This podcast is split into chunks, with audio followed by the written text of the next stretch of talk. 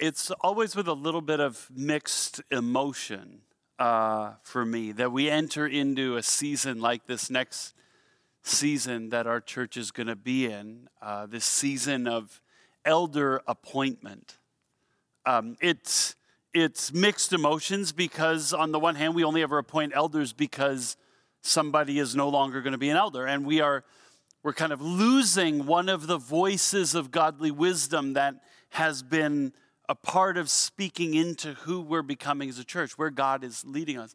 But on the other hand, you're, you're, we're, we are opening ourselves up to a brand new voice of godly wisdom, of somebody else who's going to hear from God in a unique way and speak differently into who we are becoming and where God is leading us.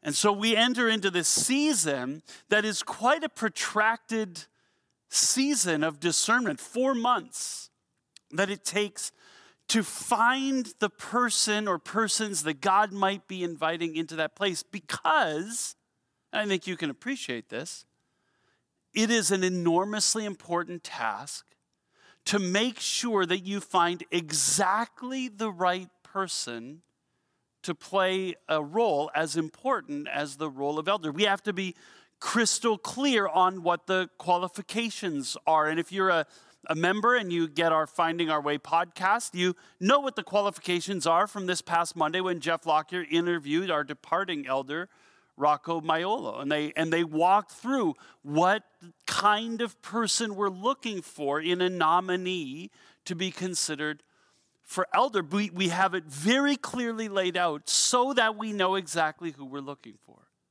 That's sort of the point of the process.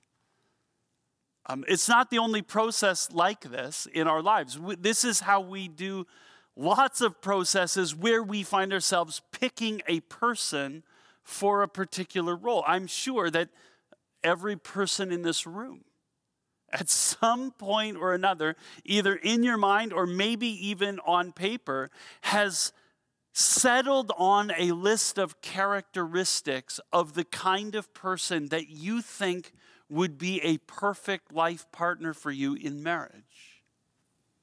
We, we do that romantically. We, we have a clear sense of the person that we're looking for so that we know when we find the person that we're looking for. I, I confess to have been having written one of those lists when I was 18 years old, 19 years old.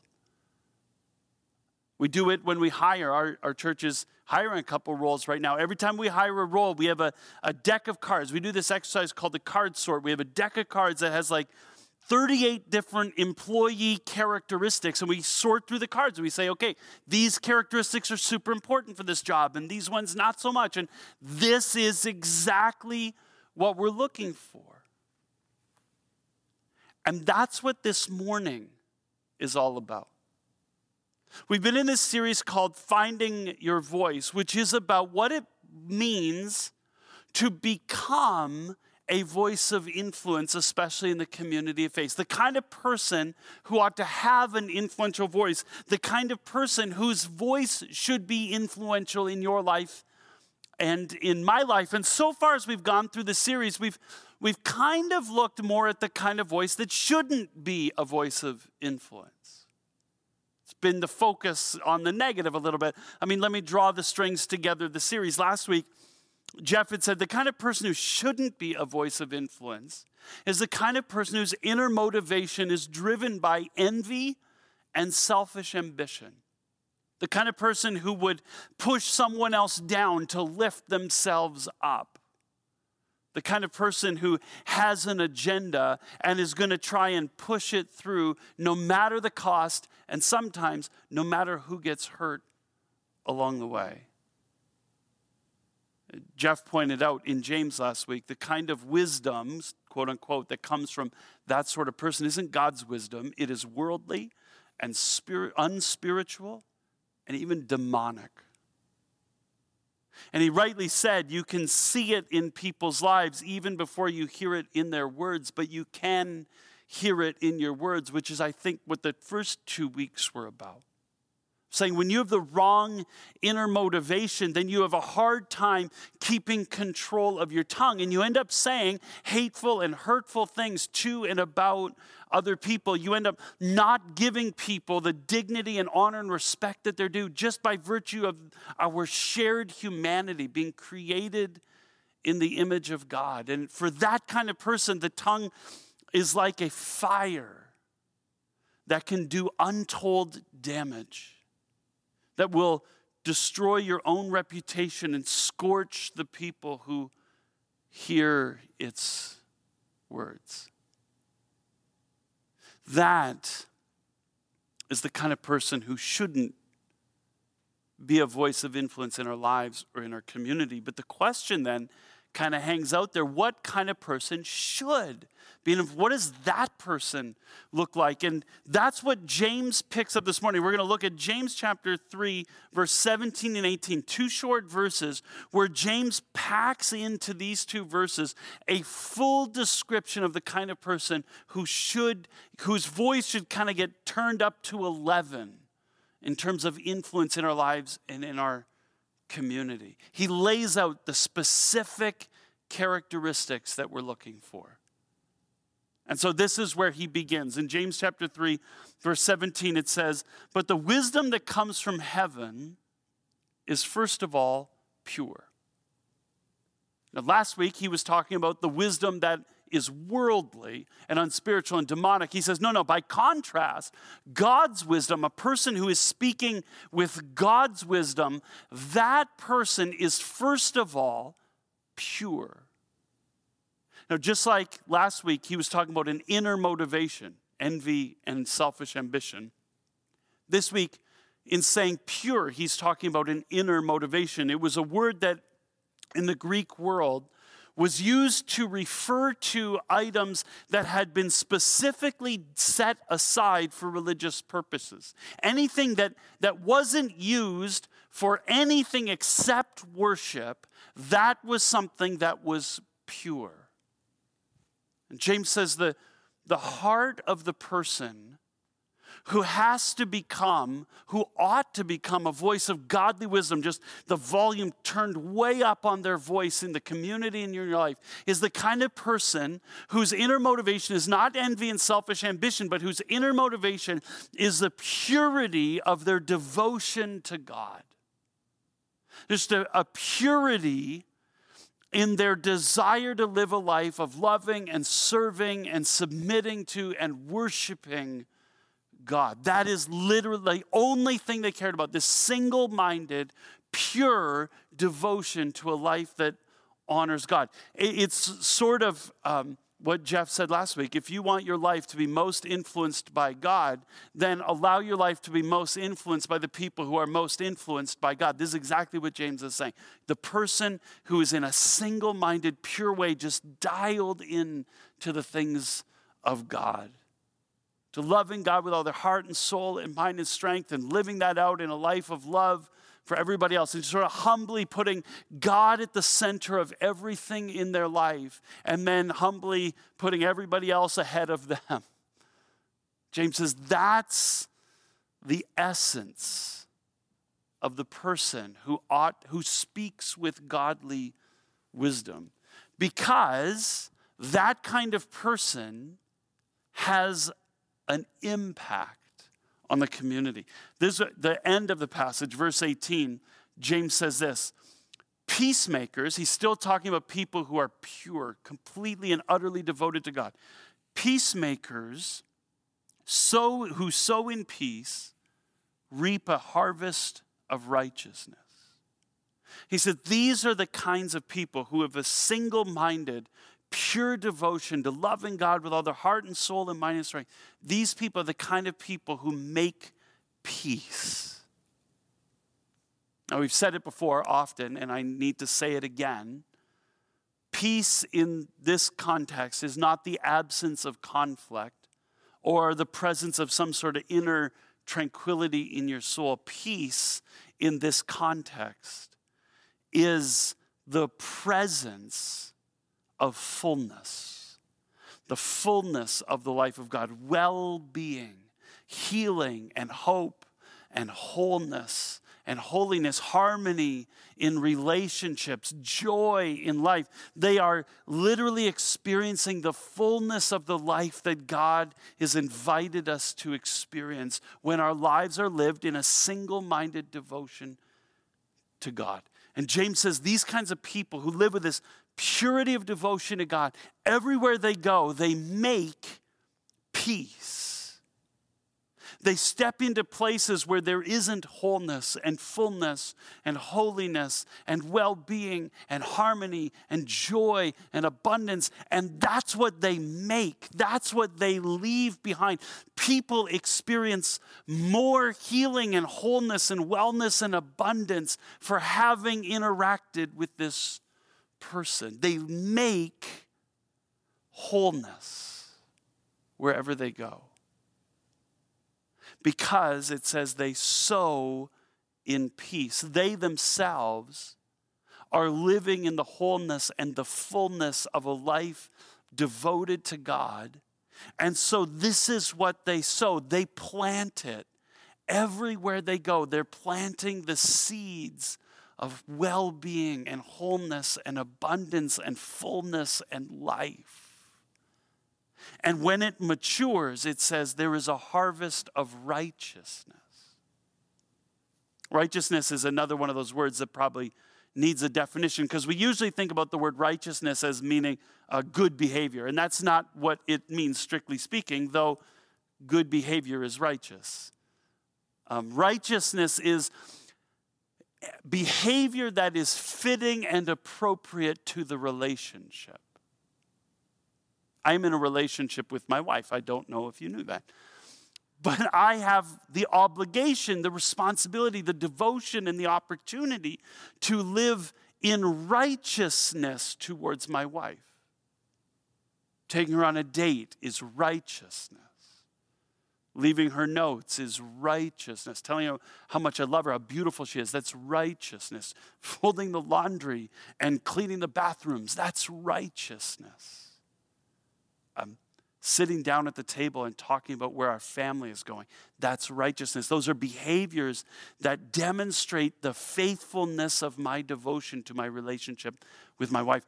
And James says the person who is single mindedly devoted to God, who's living in the fullness and the abundance of the peace of God, plants that peace everywhere. And what happens is that everywhere they go, righteousness springs up. People live more rightly in their relationship with God, more lovingly, more devotedly, more submissively, more worshipfully. Worshipfully. People live more rightly in their relationship with themselves. They, they push away guilt and shame and they embrace themselves as beloved of God just because of who they are. They live more rightly in relationship with each other. They push selfishness to the side, and instead, they, in humility, put everyone else's interests ahead of their own. They live more rightly in relationship with the world, such as it is. The word righteousness in Greek is the same word as the word justice. Justice is righteousness when lived in relation to the poor and the oppressed and the marginalized and the forgotten and the ignored of the world. You become a voice for the voiceless. When, when someone with a single minded devotion to God is allowed to sow seeds of peace, abundance, the fullness of the life of God, people live more rightly, even with the planet itself. James says, This, this is the kind of person whose voice ought to get turned up to 11 the one who is single mindedly devoted to God, who sows seeds of the fullness of the life of God, and because of whom people live more rightly in all of their relationships than they did before. So the question is what are the characteristics of this person? How do you recognize this person when you see them? And that's what the heart of this passage is about. James says they are, first of all, single mindedly devoted to God, and then he unpacks what that looks like with seven different adjectives, seven different descriptors to help us tangibly see what that person is really like. And I've, I've grouped those seven together into three overall kind of characteristics. Um, and so the first one is this the wisdom that comes from heaven is, first of all, what I would call gentle. It's gentle. It says in James 3:17, but the wisdom that comes from heaven is peace-loving, considerate, submissive.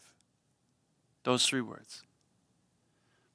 Peace-loving hardly a surprise given the fact that this is a peacemaker who sows in peace.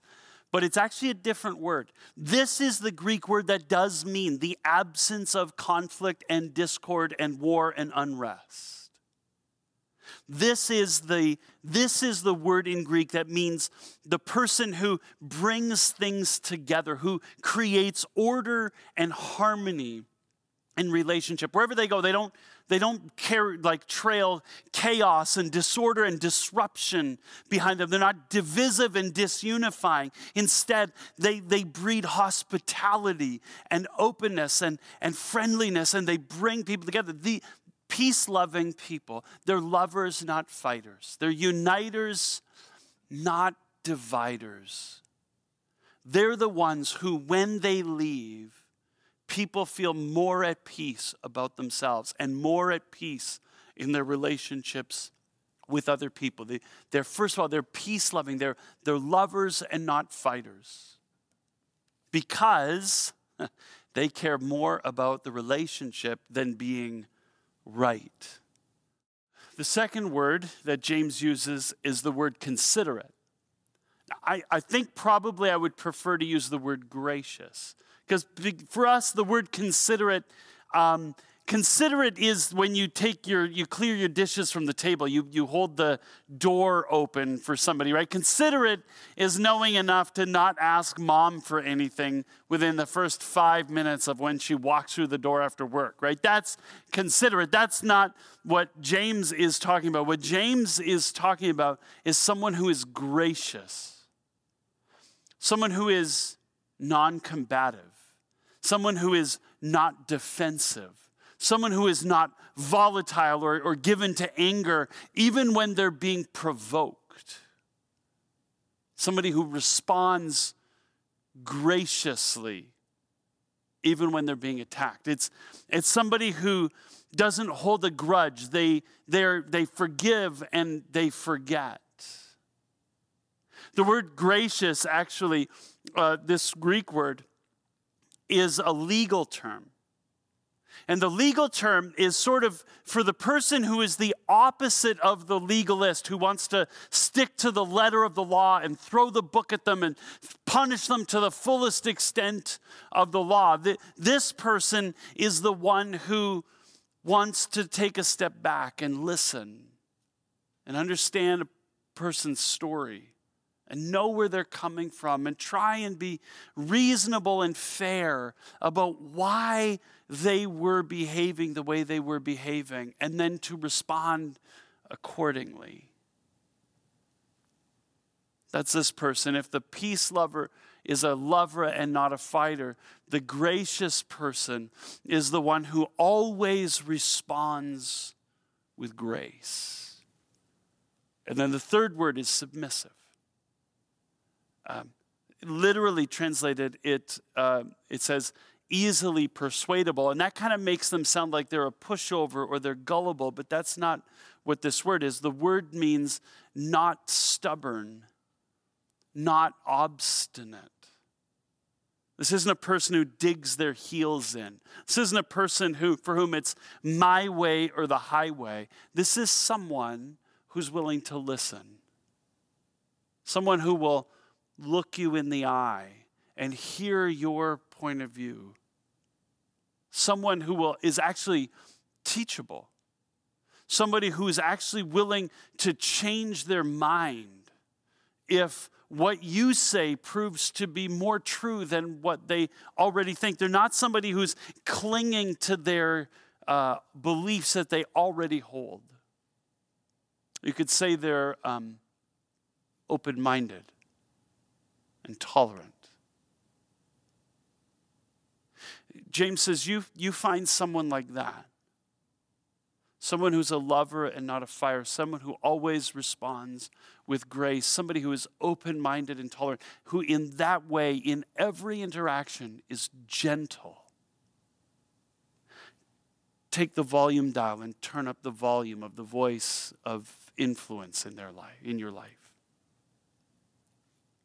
Here's the second thing he says not only are they gentle, number two, they're generous.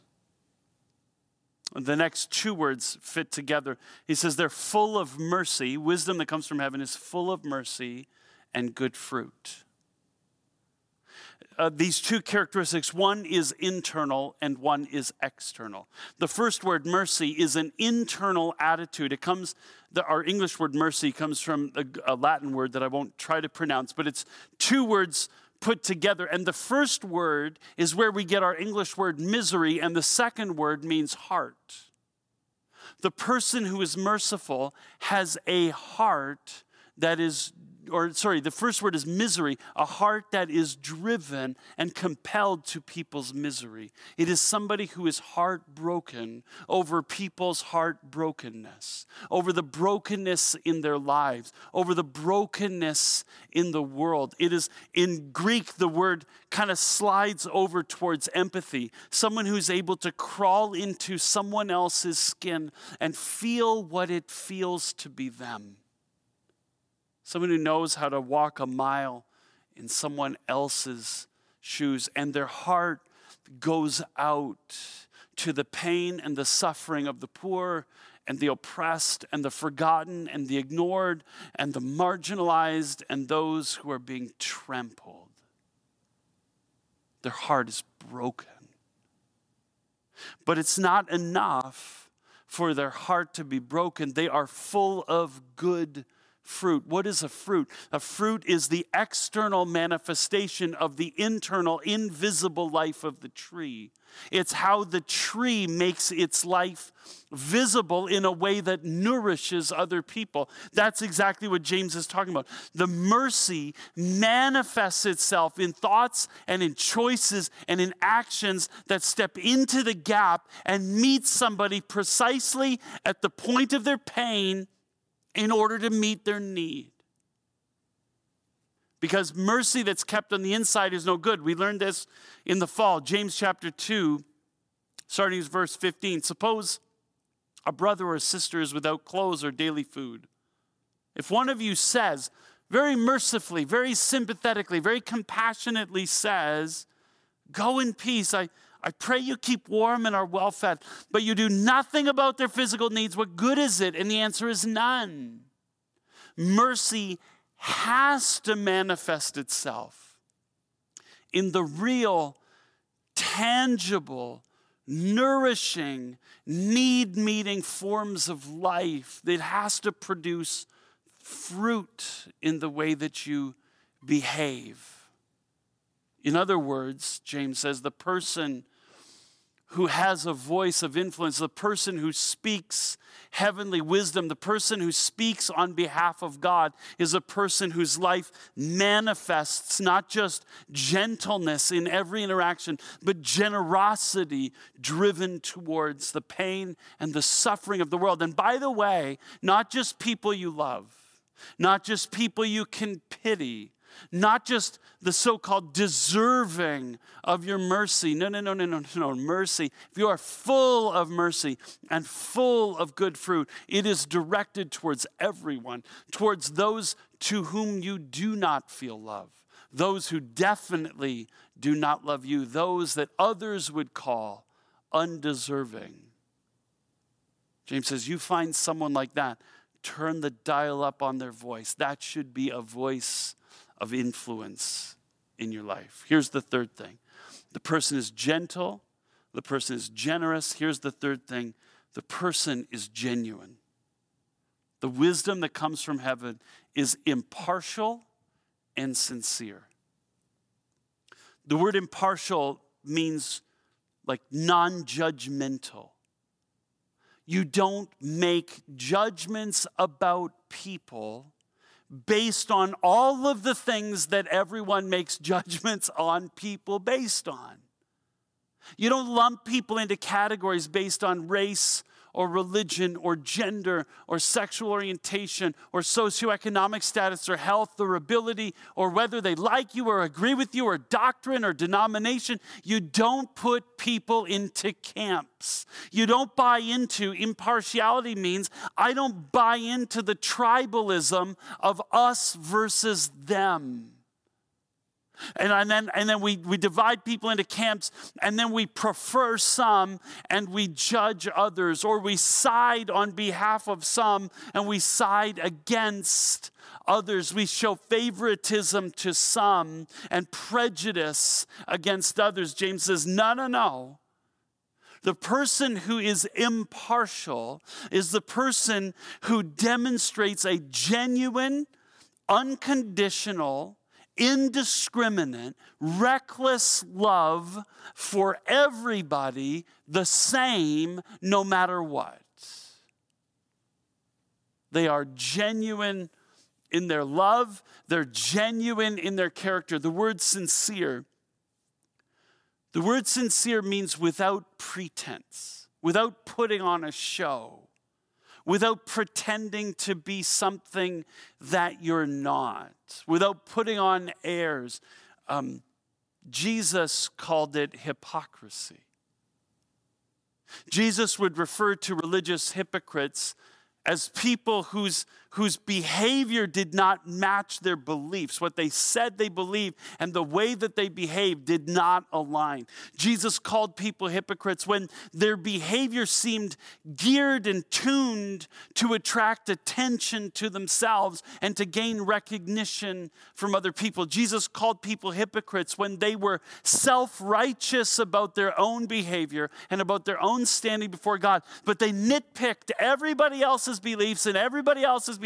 They always had criticisms and critiques for everybody else. Jesus would call those people hypocrites, which in Greek simply means they're pretending to play a spiritual role when in reality they are not. It does not align with the reality in their soul.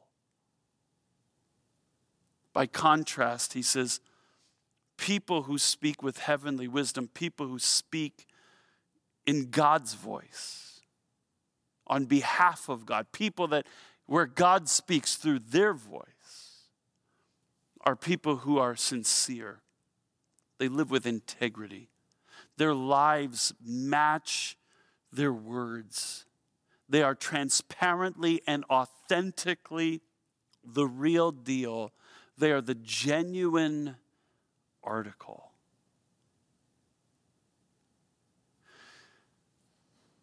James says, You find somebody like that. Somebody who's gentle, who's a lover and not a fighter, who always responds in grace, who is open minded and tolerant of other people's opinions.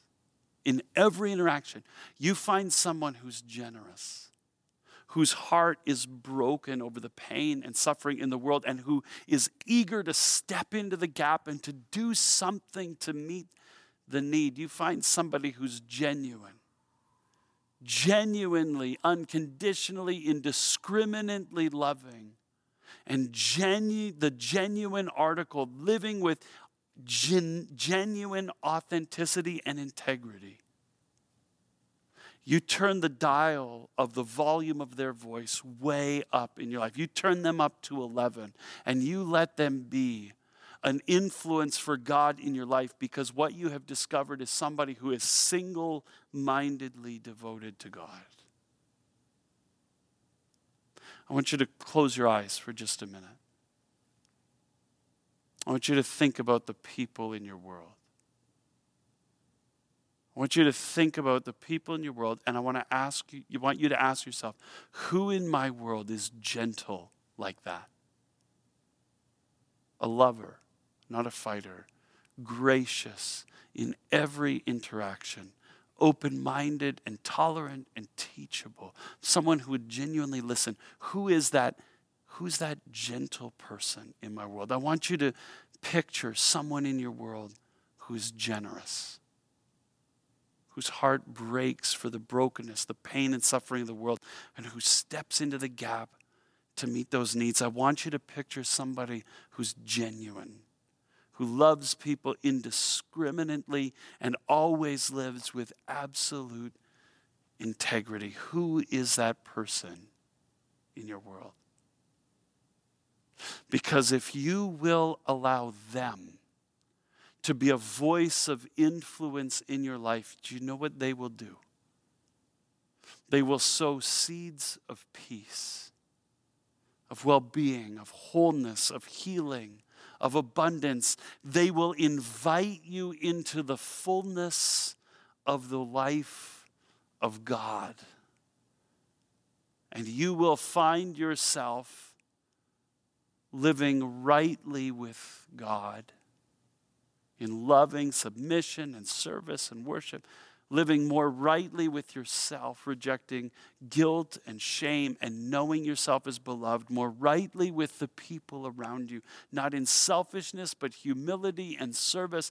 You live more rightly and justly in the world as a voice for the voiceless and more rightly with creation itself, and suddenly you have begun to become someone whose own voice is getting turned up in the lives of other people and in communities like ours because you have become purely single mindedly devoted to God in Jesus Christ. That's the person you're looking for and you're looking to become. Let's pray.